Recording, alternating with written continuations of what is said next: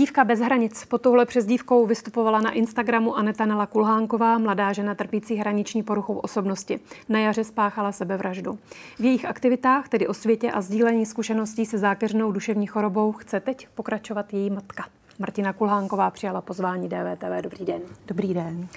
S vaší starší dcerou jste založili nový účet na Instagramu, ten se jmenuje Život na houpačce. Takový je život s lidmi s hraniční poruchou, anebo takový je život samotných hraničářů, jako na houpačce? Já si myslím, že je to úplně stejný, že jak teda hraničáři samotní eh, mají ten život opravdu jak na houpačce. Někdy se používá jak na horské dráze třeba taky, nebo podobně. Ale samozřejmě i jejich blízcí a rodina a celko, celkově okolí jejich eh, prožívá podobné pocity. To znamená, že vlastně se to dá schrnout jako život na houpačce. Hraniční poruše osobnosti se v poslední době začíná víc mluvit. Také jsem tu měla dívku nedávno s touto diagnózou, um, ale s její diagnostikou. To není úplně snadné. Kdy si diagnózu HPO vyslechla vaše dcera Aneta? No, jelikož vlastně diagnóza hraniční poruchy osobnosti není, uh, není možné ji určit před 18. rokem života, než oficiálně člověk se stává dospělým, tak eh, jsme si vyslechli různé diagnózy, protože ty problémy jí začaly někdy kolem 17. roku, eh, tak eh, byla hospitalizovaná, byla ještě na dětském. Tam to byly diagnózy jako posttraumatický stresový syndrom, nerovnoměrný rozvoj osobnosti a podobně. Ale jakmile se poprvé dostala na dospělou, dospělé oddělení na, do, do psychiatrické nemocnice, tak vyřkli diagnózu hraniční porucha.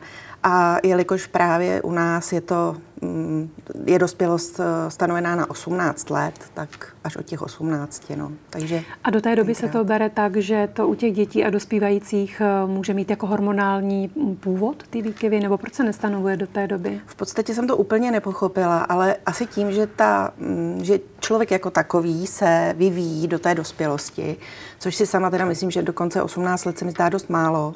Stanovila bych to klidně i později ale všeobecně se prostě mhm. člověk mm-hmm. jako takový vyvíjí do 18. To znamená i jeho osobnost. A proto se ne, nedá říct, že by třeba 16, 17 letý člověk už byl hotový se vším všude, i s tou osobností, tak to prostě nechtějí stanovovat.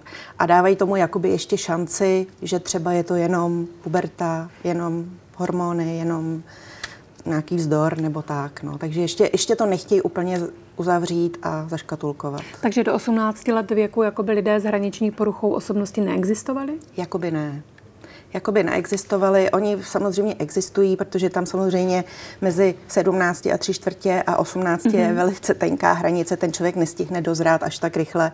Takže samozřejmě uh, let kdy, nebo ve většině případů je ta diagnoza víceméně jasná, ale prostě to tak je stanovený, nemůže se to diagnostikovat dřív, takže oni jakoby neexistují, ale existují.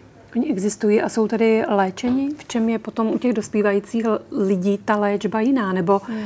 ten systém ani není schopen nebo ochoten je léčit? Asi nějakou pomoc jim poskytne? V podstatě ona se ta porucha jako taková úplně dobře léčit stejně nedá. E, používají se antidepresiva jako podpůrný prostředek, někdy antipsychotika, Uh, oni je nas, nasazují ti lékaři už i těm nezletilým, protože je to jako první volba v podstatě.